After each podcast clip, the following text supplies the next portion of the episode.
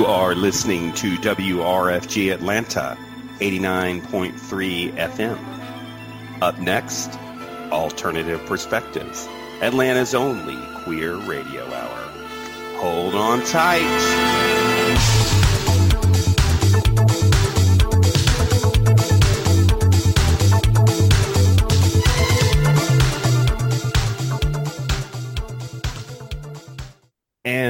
Thank you so much for listening to WRFG Atlanta, 89.3 FM, streaming at WRFG.org. Uh, welcome to Alternative Perspectives. This is Atlanta's only local radio hour that's devoted exclusively to issues affecting Atlanta's queer community. And I say Atlanta's queer community, but it's really the queer community across the globe. Um, I am your host, Greg Boston, and thank you so much for listening. Uh, the opinions expressed here, as always, are those of myself and my guests and do not necessarily represent the views of WRFG, its employees, board volunteers, funders, or even you, the listeners. So, um, hello, everybody. Uh, on the last day of January 2023, uh, it's a mild day, or it was a mild day today, weather-wise. And um, I don't know. I'll be honest. I'm I'm a little down today. Um, I should have a show about it, but I won't. Uh, at least not today. Um, so tonight on the show, we are interviewing an award-winning director uh, and an Emmy and an Emmy-nominated producer uh, and founder of Tello Films. Uh, her name is Christin Baker. Uh, and uh, she's the founder of Tello Films, which focuses on lesbian queer content and is actually the first LGBTQ network to receive an Emmy nomination. In 2017, their series, uh, Sex and Execs, Sex is like secretaries, um, earned an Emmy nomination for Outstanding Actress in a Short Film, Comedy, or drama series. Um, and so, uh, and actually, it was for Austin Powers actress Mindy Sterling. Also, in 2019, the series Riley Parra received two Emmy nominations for actresses Liz Vassey and Carolyn Ratteray. So, we'll have Christin on the show tonight to talk about the importance of LGBTQ representation both behind and in front of the camera. I'm ex- interested to talk about it. You know, we see a lot of gay these days on television. Um, and so I'm interested in Christin's take on how we got to this place. She's been uh, directing and producing LGBTQ films for years. And I think she's probably one of the reasons why uh, we've gone mainstream to a certain extent. But then also, I'm just curious to see what her thoughts are about the future of uh, uh queer television as its own genre. Uh, but anyway, before we get into that, news of the queer. Uh-uh. I know that's right. Oh, no, she didn't say what? And the news is not great uh, these days. Uh, we have Alexa here. Alexa, how are you doing? I'm doing pretty good. You know, I told you I'm I'm pushing through, doing my best. Yeah.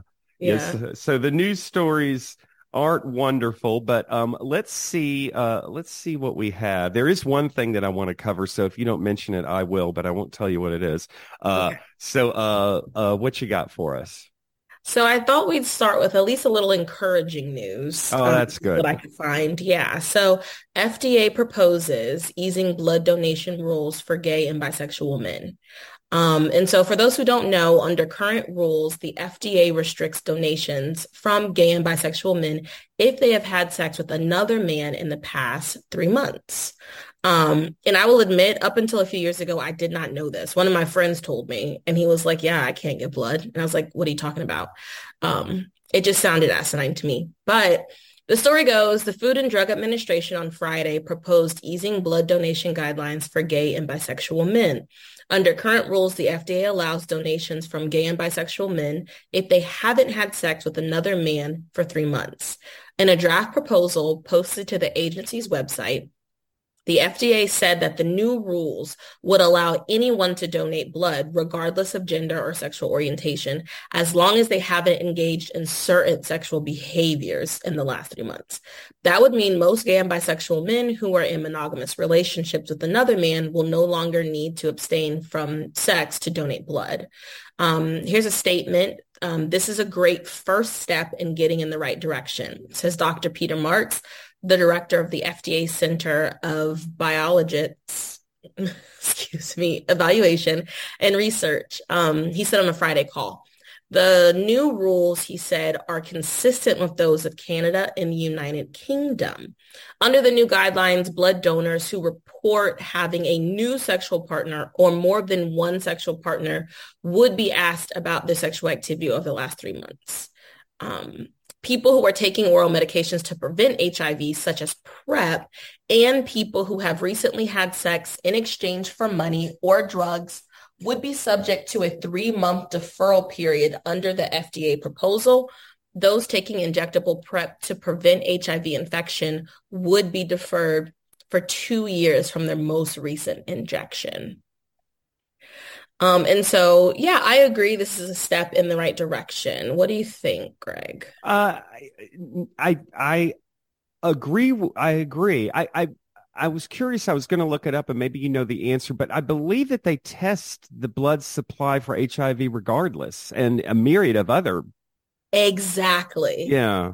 Exactly. Yeah. I'm pretty sure they do an extensive testing mm-hmm. for the blood. I mean, you can't just take it out of somebody's body and put in somebody else's. Um, historically, they learned a lesson about that.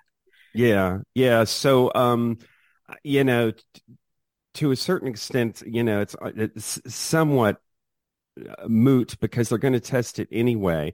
But uh, obviously, it's you know there's a stigma associated with being gay um yes. and and and this this you know blood thing has, has is you know part of that although i you know i want to be sensitive to the fact that obviously anybody who is infected with any sort of infection or virus we don't want giving blood to, to anybody else but this these question this idea that if you're gay what, what was the old regul what's the old regulation now did you say? If you're if you're gay and you've had multiple partners or if, if you're gay you, period? I think under the current rule if you are um, a man and you've had sex with a man within three months you cannot get blood.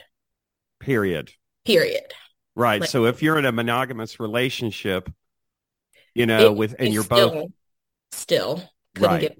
Yeah. Right, right. But I would assume that, that you know, the, the question is, are these people being honest when they say that they've been in a monogamous relationship, you know, is the question. But the, the, the, the blood is tested anyway. So, um, so it's just, it, it, it, it, it, what I'm looking at under the guidelines on Friday. Um, yeah, gay and bisexual men who are monogamous relations would be allowed to donate blood.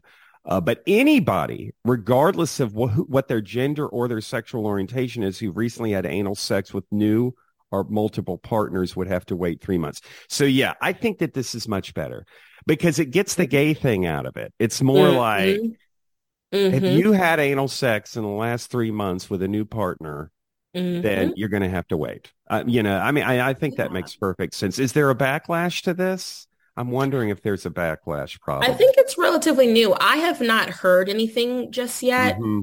Um, but I do know that there were people behind the scenes pushing for these regulations to be changed.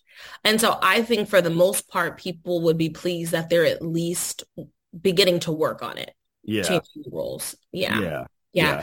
Um, my question was, you know, what kind of led them to make this decision since these have been the rules for so long? Um, but at the end of this article, there's a statement that says maintaining a safe and adequate supply of blood and blood products in the U.S. is paramount for the FDA, dot, dot, dot. And so my thought is we're always running low on blood. So is this like they were saying, well, maybe we have to give in because we need more people to be able to give? I don't know. Speculating, but I do wonder what you know, led them to this. Yeah. Why now? Why, why now? now? Yeah. Of but course, the word adequate made me question. Yeah. Well, uh, uh, you know, I think, I think the, uh, if you were a crit, uh, if you were kind of a um, conspiracy theorist or a, kind of a negative person, or always look at the negative side, you would say, "Oh, it's because we're going to have a presidential election coming up in the next cycle, and so we're going to try. The left is going to try and do whatever they can to, right, you know, engender support." Um, and and I think uh, uh, uh, I was just listening uh, or reading an article, and uh, uh, they just released a survey that like 62% of the American public thinks the nation's on the wrong track right now, which is kind of surprising. What uh, percent? 62. 62%. You're kidding. Yeah, yeah. But I, I think uh, even though, you know, inflation is coming down, gas prices are coming down, you know, uh, uh, labor rates are, uh, uh, uh employment rates are at their unemployment rate is at its lowest point in 50 years. You know, we're moving in the right direction. Uh, but nevertheless, when you have such a vocal right, just talking about how horrible everything is, correct. You know, I think it. I think it takes hold. Uh, I mean, in this society, uh, I mean, I guess everywhere perceptions are, you know, ninety five percent of the game, and uh, the media really controls the narrative these days. You know, it really, absolutely, really absolutely. Is. Well, you know, they, you know, the religious right often will say the world is just so much worse than it's ever been, all of that. And I'm like, if you really step back and look at the facts, we have these kind of larger conversations about what is right and what is wrong in a way that we were not having a hundred years ago. If you think about it, you know what I mean? Yeah. 200 years ago, slavery was like common. That was like a thing. It was fine. Everybody thought it was just. Right. You know, that's like a very big example, but you know what I mean? It's like I actually think, like you said, we're moving in a more positive direction. And anytime you kind of want to usher in these changes, people are going to start to cry and scream in the corner. Mm-hmm. So I tend to lean on that we're actually going in the right direction because we're questioning what has has been status quo. Yeah. So. Yeah. All right. Well, so uh, what else do we have? All right. This one is not so encouraging. Utah is the first state to pass a gender affirming care ban in 2023. Governor Spencer Cox, who vetoed a restriction on transgender student athletes last year, signed a trans healthcare bill into law on Saturday.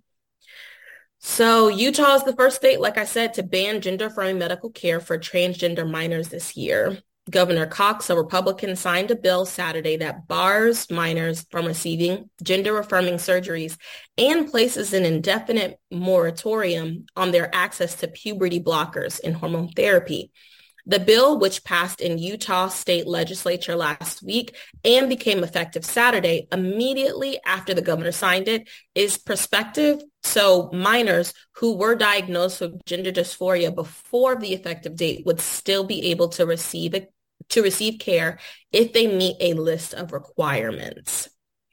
It goes on to talk a little bit more about it. Um, but Cox did issue a statement. Legislation that impacts our um, impacts our most vulnerable youth requires careful consideration and deliberation. While not a perfect bill, we are grateful for Senator Kennedy's um, more nuanced and thoughtful approach to this terribly divisive issue, Cox said in his statement on Saturday, referring to this bill sponsor. Republican State Senator Michael Kennedy.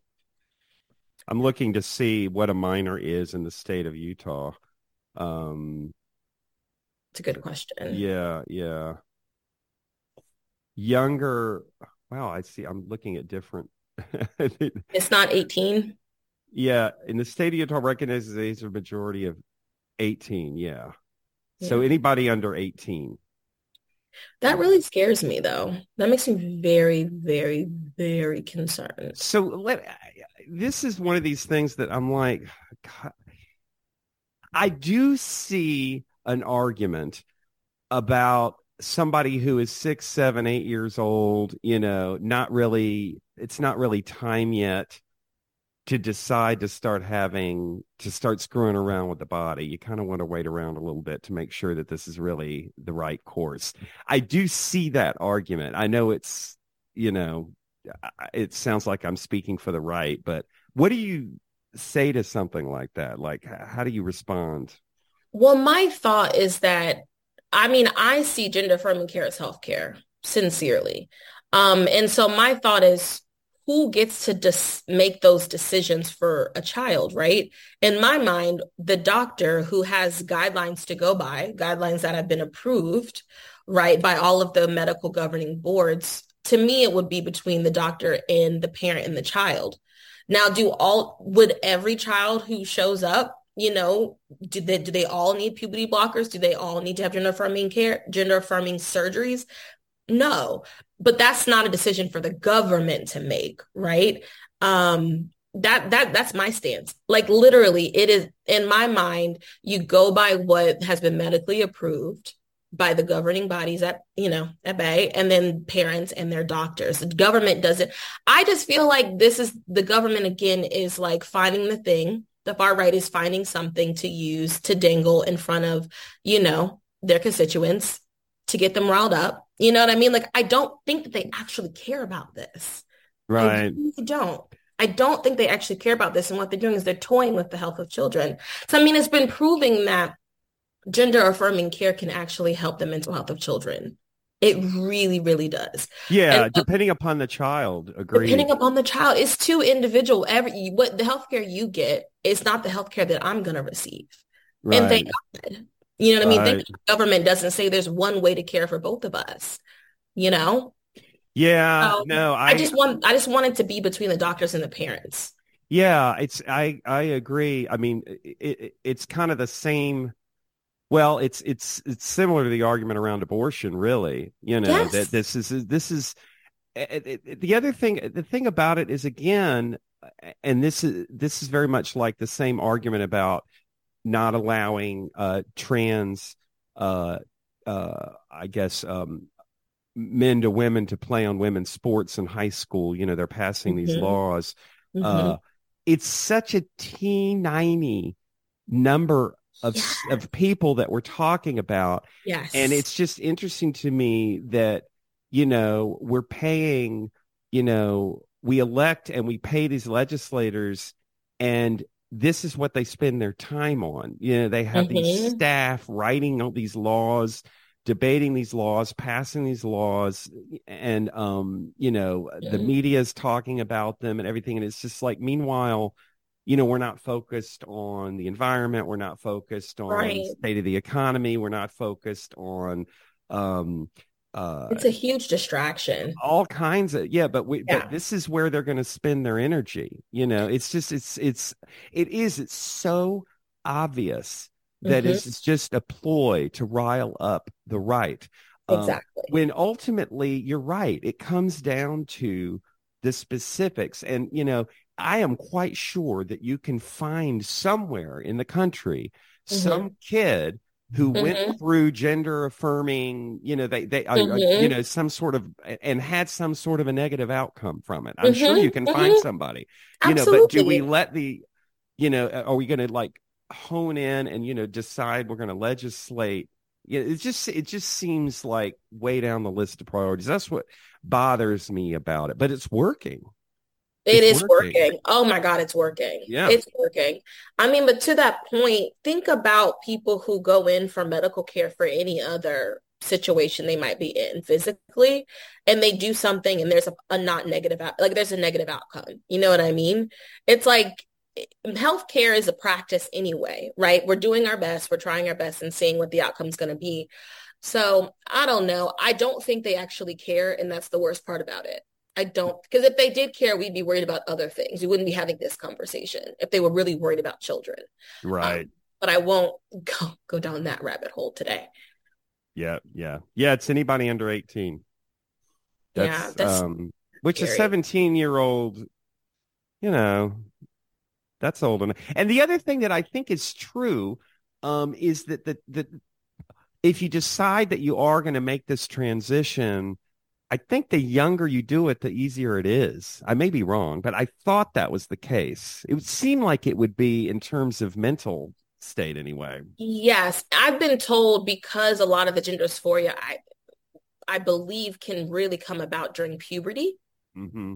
Um, and so it, it can be helpful to, you know, say start a puberty blocker or something like that before the child actually starts to develop into a physical body that they do not see themselves as. So, um, and really, I mean, you know, we talk about how it riles up uh, the right, but really, it's like, why? It, what is it riling up? Well, it, you know, there's it's this whole challenge to the traditional, you know, what it means to be a man and what it means to be a woman, and you know, there's only two sexes, and if you're saying there's more than two sexes, and you know, I'm I freak out, you know, I'm cisgender and I can't handle that, you know. So yeah. therefore, because I can't handle it, yes. you can't do it. Yeah. You, the stranger who lives in Utah while I'm in California, you know, like, well, it affects me so emotionally at some deep level. So therefore, I'm going to reach over through the federal government or through the state government all the way over there and make you not yes. be able to do it. But yeah, I don't want the But I don't want the government. I want less government. Less government. I know. exactly. No, I mean, I think they're being convinced that their position in society is being threatened. Right. Yeah. And so, you know, when someone's position is being threatened, you got a whole like power control dynamic going on here. And yeah, it's. But I think we're only going to see more of this. Yeah. Um, only I think so more. for the for the time being. What else do we have? What other yeah. great news do we have? I know, right? How many more stories we got time for? Oh, so, we're we're good. We're, we're good. good. Yeah. All right. So I got this one is you know, World Athletics proposes tighter rules for transgender women athletes, right? So the proposal would impose more stringent testosterone limits on trans women competing in world um, in women's track and field events. Okay, so on Saturday, World Athletics said it is consulting with member federations on a proposal that would impose more stringent testosterone limits on transgender women athletes competing in women's track and field events. The governing body's proposal stopped short of calling for an outright ban on trans athletes. Instead, it arrived at its quote unquote preferred option after reviewing a number of new and existing scientific studies and observations from the field. World Athletics stressed that no final decision has been made on the matter after the UK's Telegraph newspaper reported on the discussions. Quote, putting forward a preferred option is the best way to gather constructive feedback, but this does not mean this is the option that will be presented to council or indeed adopted, World Athletics said in, um, in a statement. The option being discussed would cap the maximum amount of plasma testosterone for transgender women and those with differences in sex development at 2.5 something per liter, half of the current limit, which is a five, right? So they would be cutting the limit from five to 2.5. Um, they go on to talk about this. So basically the World Athletics is trying to decide what is a fair amount of testosterone for a woman to have in her body to be able to compete. When I was first reading this, I was like, oh my God, this is going to affect trans women. But what if there are biological women who have high levels of testosterone? Which there are. Which yes. there are. Yes. There are. Yes, yes. I was like, holy crap, this actually is like, we're talking about trans women here, but like, no, we're really could be talking about any woman who's competing. Mm-hmm. Yeah, I, this this is this is so interesting to me because really, in a way, we're kind of talking about the same issue, and mm-hmm. that is, um, if you if if if we as a as a society are evolving to a point where we're not we don't really we see a man and a woman as existing kind of on a continuum and um, there's not just like a blanket definition of a man and a woman anymore yeah um, but then when you look at athletics it's very much segregated right it's like if you're yes. a woman you go here if you're a man yes. you go here so yeah. it, it's not surprising that you're going to have this uh, mm-hmm. issue uh, yeah. if you're if, when you when the lines get blurry um, mm-hmm. and you know i think that it, the world athletics association or whatever the group is and i, I think it's not just them I, I, mean i think that you know these rules exist for olympic athletes as well yes um uh but uh it, you know you're you, they're going to have to try and make some side of some sort of line of demarcation I, I understand what they're attempting to do Uh, but really, the it's almost as if the problem is, well, there, you know, you're a man, you go here, you're a woman, you go here. You know, that's how it's been forever. But I mean, Mhm. this really challenges that whole notion, this whole idea of gender fluidity challenges the notion that exists in the athletic. And I'm not pa- casting judgment on it at all. I'm just, I'm not coming down on one side or the other in terms of an opinion. I just, I just think it's fascinating. Ultimately, you know, it's I just think it's definitely an unavoidable conversation. yeah, yeah, it totally is. You're right. This is one area that has never been questioned. Like it's it's gendered. And It's there's two of them. right. Athletics are gendered, and it's gendered because men are faster than women, Mm-hmm. men are stronger than women, you know. So, you know, that's why we have to have these separations. Well, maybe not so much anymore. So I don't know what it I don't know what it means. I'm not freaking out about it and thinking that I'm, you know, I'm going to be all upset about it. It's more of an interesting, evolving conversation I'd like to have as opposed to, oh my God, we can't do this, you know? It it makes me think about how many things on in like the larger on a larger scale and bigger conversations are having to be had with this working out some of these kinks within what we consider to be like cultural norms in society. Mhm. We're having to have so many different conversations and laws being discussed because things were very black and white historically and it's and we're it's just being proved that it's just like that's not the case. Yeah. And so a lot of this is is unfortunate, but like kinks are being worked out. And so I, I do, I think this was inevitable. And I think this is going to go on for uh, quite a bit more time Yep. Yeah. because there's no way to satisfy everybody. And so I think they're going to really have to figure out what is the best way to go about this. I do think, well, I have a question because I don't know. My one, my question is like, what does representation look like on these councils who are making these decisions? Like the same way we would be like, who represents us in the legislature? I want to know when these decisions are being made, like who is sitting at the table? Right. No, Yeah. I don't know, but those would be questions that I have. Yeah, no, I, I, uh, I don't know. I just, I, I, I don't know. I just think it's fascinating, um, the way this is going to turn out. And I mean, what I've made arguments because, you know, there's a lot of people in the, uh, gay community, gay women, uh, Yeah. who, you know, fought for Title IX and, uh, you Mhm. know, uh, you know, which allows, you know, women to compete in, in, in sports and, and get funding for that in colleges.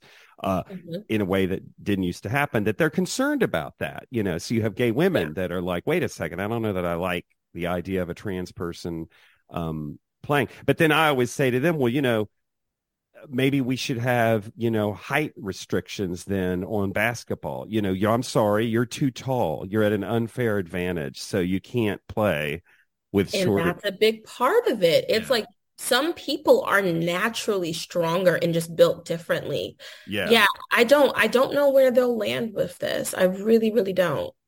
All right we have time for one more so tell me what you got alexa Yeah, so um yeah, I wasn't sure if this was like the best news, but I thought it was, you know, definitely newsworthy for us. Um, Pope Francis says homosexuality is a sin, but not a crime, and criticizes, quote, unjust anti-gay laws.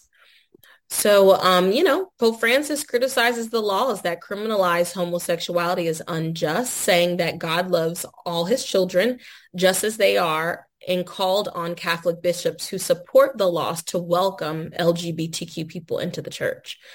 Being homosexual isn't a crime, quote, Francis said during an interview Tuesday with the Associated Press. Francis acknowledged that Catholic bishops in some parts of the world support laws that criminalize homosexuality or discriminate against the LGBTQ community. And he himself referred to the issue in terms of, quote, sin. But he attributed such attitudes to cultural backgrounds and said bishops in particular need to undergo a process of change to recognize the dignity of everyone. Quote, these bishops have to have a process of conversion, he said, adding that they should apply, quote, tenderness, please, as God has for each one of us. Oh, that's really nice. I continue Yeah. to love this pope. I I get it. It's tough, you know. It's Yeah. but he's definitely moving us. He's moving, it's a process, right? That's, what, yeah. that's what I'm saying. It's like these conversations. It's like I feel like when my friends talk about the generation and in you know the 80s to 90s babies, so to speak, mm-hmm. and how I just feel like we're working out a lot of kinks. So much is changing in a very short amount of time, and people are just you know more open and and willing. And so you know it's a part of the process. This yeah. is a step in the right direction, I think, for the Catholic Church. Yep. Churches yep. as a whole. So, um, the thing that you didn't bring up, which I, I thought you would, but um, I did. Um, so this is Ron DeSantis blocking an AP African American Studies course. I left it alone, Greg, because I'm so done with his. You know what? it was on the list. I was like, I don't even want to talk about it.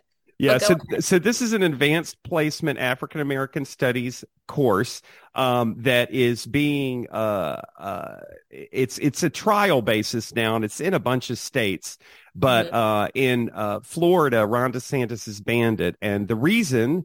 Uh, the reasons are when he lists them, and this mm-hmm. is completely again to try and rile up the right. Um, and and one of the reasons is because they talk about reparations and they talk about Black Lives Matter, Black Lives Matter, and without a without talking about opposing viewpoints and it, it, I, i'm not sure you know, they talk about reparations and black lives matter in a positive light without offering opposing viewpoints and that's upsetting to him. And it's like i mean i don't know we're teaching about these things to african american kids. I mean i assume that they would have a discussion about whether or not reparations would actually work or not you know but to just ban the whole course. But the thing that makes it relevant for me mm-hmm. in specific is that he also lists queer theory as one of the yes. reasons why, because it's mentioned. And yes. it's like, okay, so again, you know, we can't teach anything about queer theory. So, and, and, and queer theory, because I, I, looked it up because I was like, what mm-hmm. really is it? But, um, it's it's a field that emerged in the early 1990s out of queer studies and the term has various meanings, but it's been broadly associated with the study and the theorization of gender and sexual practices that exist outside of heterosexuality and challenge the notion that heterosexual desire is normal. So again, we don't want to say anything to kids to suggest that being queer is normal. Mm-hmm. Got to make sure we don't say that because that's yeah. political. Yeah. You know, and so this is a direct challenge uh, to uh, the queer community. Um, it's it's it's feeding into the shame that we've lived with all of our lives. Um, mm-hmm. And why is he doing this? To appeal to you know the right uh, as he prepares to run for president of the United States. So you know. Yeah, we're on a slippery slope, though. We're like touching censorship here. So you know, I think we're on a slippery slope with things like this. Yeah. Well, there are three students that have already challenged the law. So um, this will have to play out in the courts, but, um, you know, who knows what's going to happen there. But yeah. uh, all right. Well, thank you so much. Uh, I appreciate uh, you as always. And um, I will speak to you probably next week. Next uh, yes. All right. So, and we will be right back.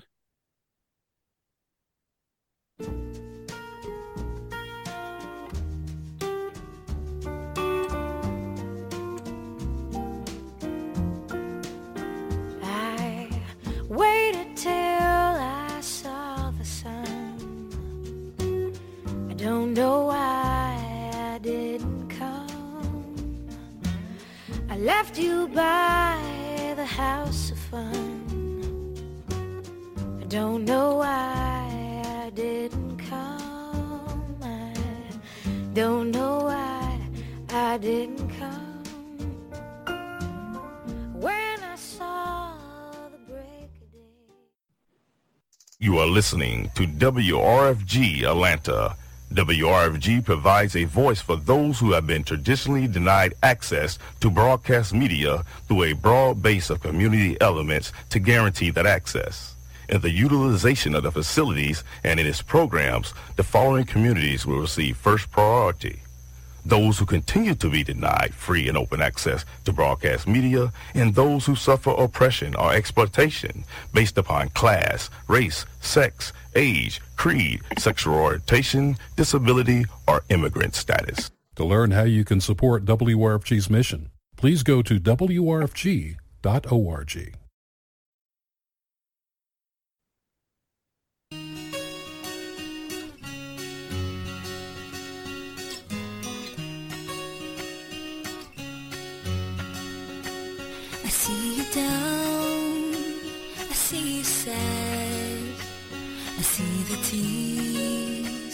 holding back. New story begins where no one ends. Believe me, baby, you will love again. Let me lift your spirit up. Let me lift your spirit up. Let me lift your spirit up tonight. I know this world. All right. Ups and downs. I think we'll stop it there. Lift your spirit up, which is a wonderful idea. Something that I need. I was saying earlier that I'm um, not really in a great mood. Um, I'll have a show about that, perhaps. But anyway, I'm having some personal difficulties this week. But anyway, uh, that song was "Lift Your Spirit Up." Uh, and this is a song from uh, a movie. It was actually written by uh, Dominique Provost Chalkley, Chalkley, if I said It was, that correct. it was it was performed by Dom. It Oh. wasn't written by by ah, Dom. performed. yes. Isn't that what I said? You said written by. No, I didn't. I said performed by. Got it. That's, That's- exactly what you said. Chris. Yes, that's our guest uh, talking. Her name is uh, Christin Baker, and um, she is the producer director of the movie Season Yes. of Love. All right. That's. Uh, so uh, Christin is um, a award-winning director, an Emmy-nominated producer, and the founder of Tello Films, and she is our guest tonight. Tello Films uh, focuses on lesbian queer content and is actually the first LGBTQ network to receive an Emmy nomination. Uh, she has been producing and directing queer films for how many years, Christin? Uh, Greg, too many. Let's not age age me, but many, maybe 13, 14. maybe somewhere 13 14 years and the the, the audience something. can't see you but i Mhm. can and you look quite beautiful although Thank I, you. although i'm gay so i really have no idea when it comes to women that's actually not true Of, that's not true at all. i know We, we don't don't you think beauty is inherent? Like, don't you just know? Like, oh yeah that's a you pretty can person. you can tell you can tell well Yeah. anthropologists have done studies on that right like there's symmetrical it's all about mm-hmm. symmetrics you yes, know and yes. you are you are so symmetrical So symmetrical. really so are. are. you. We are two symmetrical people chatting on Zoom. It is Let's do true. it. It is true. All right. Yes. Well, so I'm introducing the world, um, for those of you that don't know, to Christin. So, um, honestly, I mean, h- how many, how many, I don't know. Could you say how many movies or, um, shows that you've produced or directed over the years? It's got to be what, 30, That's a lot. 40? Yeah, probably about Yeah. that. Yeah, yeah. Yeah. If you include like web series, shorts, uh, features, and so Mhm. I just started doing features in 2018. But before that, they were all short form uh, content, and there were quite Mhm. quite a few. I could churn those out pretty quickly. So, um, uh, welcome to the show. Thank you so much for joining you. us. You Thanks are welcome. Glad to be in the ATL.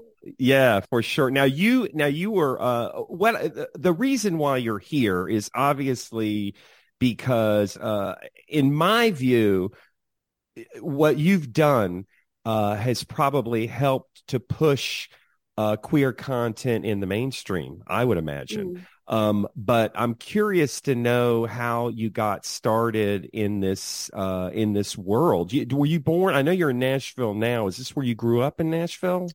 For the for the most part, yes. I can Mhm. tell people where I went to elementary school, which Oh, is wow. a, which is not always something N- Nashvillians can do. So, but we moved around a lot when I was a kid, and we were we were actually in Chattanooga uh, before coming to Nashville. So I'm definitely a Tennessee girl, um, and uh, but Nashville has been has been home for uh, for my family for for quite a while. So I Um, think that uh, uh, just like us in Atlanta, you've probably been blown away with the growth in Nashville over the last Oh my gosh. 15 years. Isn't the traffic wonderful? Isn't- Insane. yes. Yeah. Well, listen, it's nothing like yours, but you know, yes, it's um it Well, you know, with it's it's the growing pains, right, of of Yeah. becoming a, a a popular destination. without any city planning prior to that happening. Exactly. I know, right? Well, hopefully you'll get as bad as we are. Um, but anyway, so tell tell first of all. Now I don't even know. I assume you're gay. Is that correct? yes, I Okay. identify as a you lesbian. identify as a lesbian. All right. Um. So um, and I just I'm curious. How did you end up getting in this in this business anyway? I mean, it seems like a very challenging arena to get into producing Yeah. and directing. Um, so yeah, yeah. Tell us a little bit about how you got started.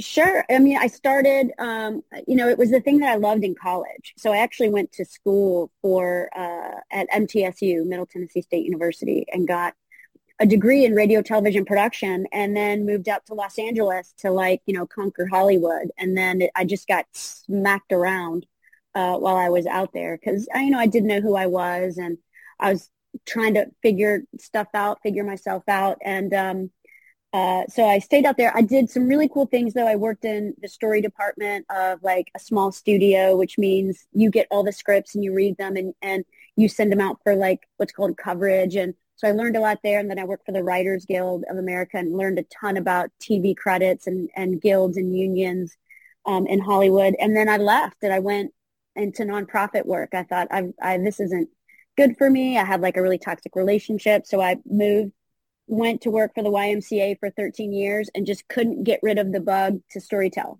And so um, in 2000, I think 2009, um, I was looking at this renaissance that was happening with this new channel called YouTube and everyone was kind of doing their own original content. And I thought, and there wasn't a lot of, you know, lesbian LGBTQ content on. And I thought, why don't I start a streaming platform? But I didn't know how to code and I didn't know how to do any of that. So I um uh so I c- kind of cobbled together some angel investors and just for some reason the idea of a streaming platform would not leave me alone. Like it was just it just kept tapping me on the shoulder and I thought I I don't know how to do this, but I'm going to figure it out. And so, you know, I kind of bounced around, made um like I said gathered some angel investing money and, you know, found a, an amazing web designer who has who I'm still friends with, very good friends with to this day, and you know started a streaming platform way way back when, um, and eventually kind of realized that I couldn't do it for like I I couldn't have it uh, for free, like much like Hulu realized ad supported just wasn't going to cut it, and um, so I ended up putting up a what what they called at the time a paywall. So I turned it into a subscription service. And that was right around the time that Netflix was launching House of Cards and that Hulu had decided to do a subscription service. Um, and so we were like lockstep, right, right, happening right along them. But we didn't have the money or, you know, the, the, the ability to get press. And so I was living in Chicago and just kind of making plucky little lesbian web series and doing my best to get it out and get subscribers. Um, and, you know, you know, here I am 14, 12 years later. Um, three Emmy nominations for three of my actresses, four features, five features, and and releasing a um, a, a thriller um, uh, limited franchise um, at the end of February. So What do you What do you mean? What are you launch, launching at the end of February? A limited franchise? What are you talking about? a limited, yeah. So I have a um, a thriller franchise called Scare B and B, and it's what's called a limited series. So it's going to be coming out in episodic oh, um, okay. bites. Yeah. I yeah. think the word franchise is what threw me. I didn't know they called Sure. those. Yeah, I can understand that. Yeah. yeah it's just sort of like it's you know it's going to be its own kind of um storytelling i'm going to do it over and over and over again so Gotcha. Gotcha. yeah yeah That is, um, well, I, I, guess uh, it- to me, it just seems such a a completely different world. Well, when you were working for the YMCA, which you said you were with for 14 years, did you Yeah. still have your hand in this other world? Because, yeah i did i did tello part-time Yeah. Okay. So I would I would have a full time job and then like early mornings and at night and on the weekends. Um, you know, so that meant I had to film on the weekend or I had to take off take vacation and go, you know, film things. But yeah, And what you're doing and, and what you're doing certainly at the start and even still involves a lot of other people. So obviously you must have like a cadre of people that just believe in you and believe what you're doing and feel good about it, right? You know? Absolutely. Yes, it Yeah. is definitely it takes a village to to make a movie and launch a streaming platform and and yeah, I've been very lucky over the years to collaborate with some just absolutely phenomenal people. And um and yeah, just have people who who felt like I did that there needed to be stories for the community. And we didn't have, you know, the millions and millions of dollars and they weren't really making the authentic stories for the community we felt. And so it was up to us to to do it. And so yeah i've just been kind of working and being being a scrappy little director producer Yeah. And you never did you ever consider being in front of the camera at all? no no no no i try in college i i minored in speech and theater or i minored in theater and i did a couple of plays and i thought i am not good at this um and and i can't like you know like i but i love actors i mean i love them with my whole heart and soul but i can't go to those emotional places that they that you need to go to and that vulnerability it's like i'm not great at that but i love working with them so i did take some acting classes so that i could be a better director so i i, I learned pretty quickly like that was not for me Wow. So um you produce and you also direct. I mean, what is your first love then, would you say? oh directing directing Why? Yeah. Be- because I love working with the actors. I Ah. I just, you know, to be able to see a scene and watch them work and then be able to make these like wonderful minor little adjustments that just make it into, you know, kind of what you end up seeing on screen.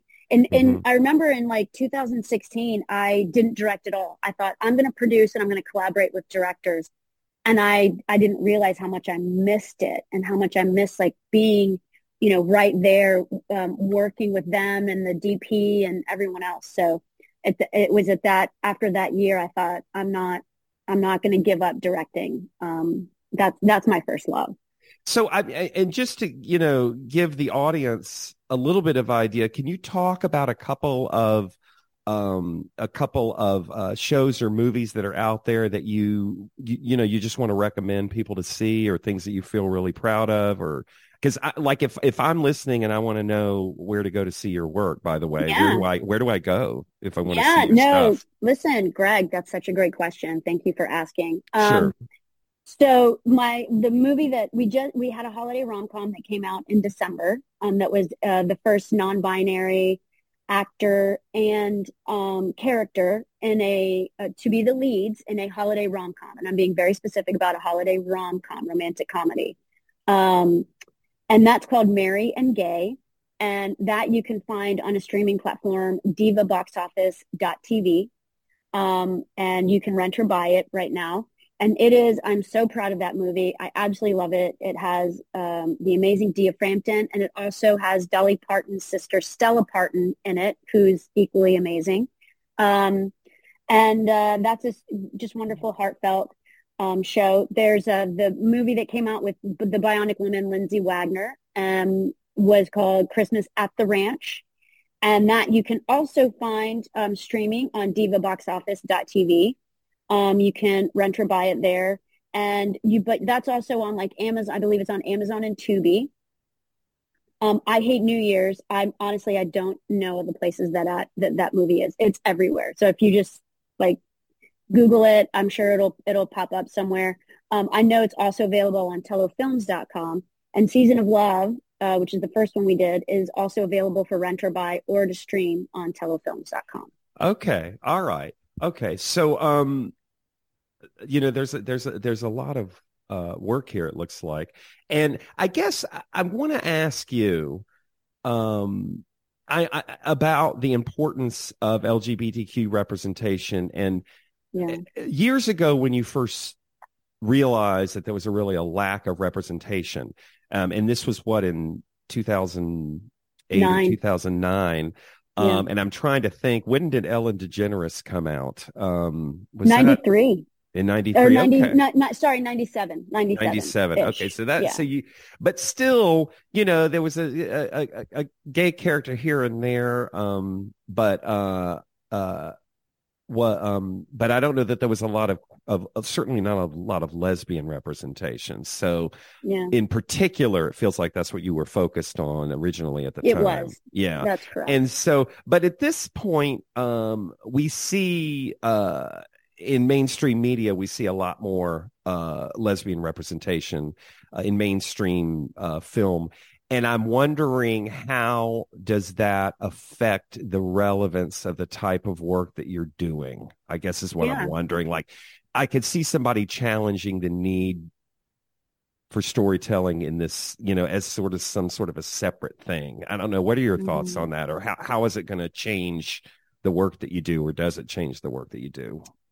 Yeah, you know, I was I was kind of hoping that the work that I'm doing could potentially become not needed. I mean, how wonderful would that be if, you know, you didn't need a streaming platform that, you know, people um, who wanted to see authentic stories that they could come to. I think a couple things. Number one, um, in 2016, um, on mainstream television, there was this bizarre event that happened called the bury your gays trope, where they basically killed a huge number of lesbian characters that were on TV shows. Really? I did not know Yes. about this. Yep, uh, the Hollywood Reporter picked it up uh, and and talked to, on it about it, and it caused a huge uproar um, in the community, as you might imagine. And it was just bizarre that all these showrunners of all these TV shows suddenly decided, for whatever reason, that the one lesbian character that was on the show was going to die. Um, seriously, I mean, there were like 16 deaths. Like the number of lesbian deaths compared to the number of characters on TV compared to the number of straight deaths was incredible. So if you if you Google, if anyone listening Googles "bury your gays," um, you will find some articles around that. So I thought, okay, yeah. So then that happened in 2016, and it was like, oh my gosh, you know, how like, ugh, how sad. And then this past year, um, what's happened is a lot of lesbian TV shows that had either lesbian leads or were an ensemble that had a lesbian character were canceled. Um, and so I still think while you can find a lot of wonderfully fantastic characters um, that are, you know, LGBTQ representing both, you know, male, female, non-binary, um, that identify in the LGBTQ space, there still doesn't seem to be the support that is needed from our our straight friends who are making the decisions. So they'll decide to put something in, but will they give it the time and attention that it needs to develop a fan base to put marketing dollars behind it? And I think that sometimes can get, you know, uh, can can can have a negative impact. And so Mhm. it's sort of like as soon as we kind of make an advancement and it's like, oh my gosh, there's five or six TV shows that have, you know, lesbian or, or you know, bisexual, queer female characters, they're they're gone, they're canceled. And there's not enough of a sometimes of a groundswell of of people um, to kind of come and pick that up. So my my goal is to grow my influence, my platform, um, to be able to pick up these things or Mhm. to to carry them along in some way. And you know, we've been super small um, in the in the past, and and we're working on that. But that's sort of like my big, hairy, audacious goal is when there's a wonderfully popular TV show, can we take it and turn it into a movie so that we, you know, kind of Firefly and Serenity. I don't know if uh, the group, the fans are know that story, but you know, I think there's a a space, a monetary space too, to see this uh, in in a successful way. And there's been a few times where the community has like really, you know, risen up to um, um, support, and and I want to be a vehicle and a conduit because right now they're screaming at a bunch of straight white men Right. and they don't care. Do you know what I mean? Like they're, Right. you know, I was talking to someone on the phone and I was like, Netflix doesn't care. Netflix it is the algorithm. The algorithm is all, and they will, they will look at a show and the algorithm and the cost of it and make their decision. They don't give a fig about who it may or may not be hurting in in their heart, in their life, in their, you know, and I think representation, and I and I'm and I'm not being flippant about this at all. I believe this from the beginning. You you in order to survive and feel as though we are worthy, we have to see our stories represented. Right. And so no one's asking what the relevance of BET is. You know, no one's saying, you know, there's too many Dick Wolf crime dramas out there. No one's saying that. But, you know, suddenly there can be too many LGBTQ shows or we have our one. And it's, it can get really, really frustrating. So that's why I want to be able to be the decision maker and go, this is important because it can help save lives. It can help people feel like they have a community. It will help them feel like they are valued, their stories are valued, their love is valued. Yep. Yeah. I and you know, you said that your the decisions are being made by straight white men, and I would say even some gay white men. And honestly, if I'm being honest, Yeah. Mm. I don't know that like a middle aged gay white man is that interested in lesbian work. Now they might be interested in gay male work because there's a lot of humor associated with it, and they might be interested in trans because it's the latest thing, you know. But I can Yeah. totally see a lack of female gay representation, you know, and that still being an issue. Regardless, like this thing that happened in 2016, you know, I don't know that they all got together and said, you know, let's kill off all the gay women. And no one's I'm not- suggesting that. I'm no, not Right. at, not at all. But it But was something fact- where it was like, yeah, But this was a because it happened, character. yeah, because it happened, we we need to do something, you know. Yeah. Yeah. So, all right. Okay, cool. Well, um uh anything else that you wanted to let us know about? I want to make sure that people need to know where to go. So, Sure. is your your um where do people go to see your work? Like wh- where if I wanted I- to I would- see yeah, all the I stuff that you do. Yeah, totally. So if if you go to divaboxoffice.tv, that's a streaming platform that um, I have, have picked up from the UK and relaunched it um, worldwide. So I'm I'm no longer doing the operations of Tello. I've stepped back from that um, company, and the other two owners are running kind of the day-to-day operations.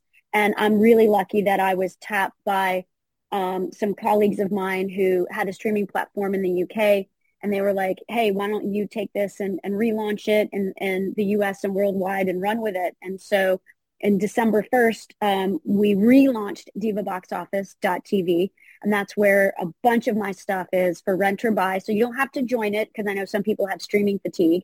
So you can join it as a, you know, streaming service, which you can see a lot of great lesbian and queer female content, or you can also rent or buy, um, you know, a lot of the, the work that I've produced and directed. Um, so that, that I would say is a great place to start. You can also go to tellofilms.com and you can rent or buy, I think I Hate New Year, Season of Love. Um, my more recent work is on uh, divaboxoffice.tv. Uh, and on the socials, I'm Christin Tello, C-H-R-I-S-T-I-N Tello.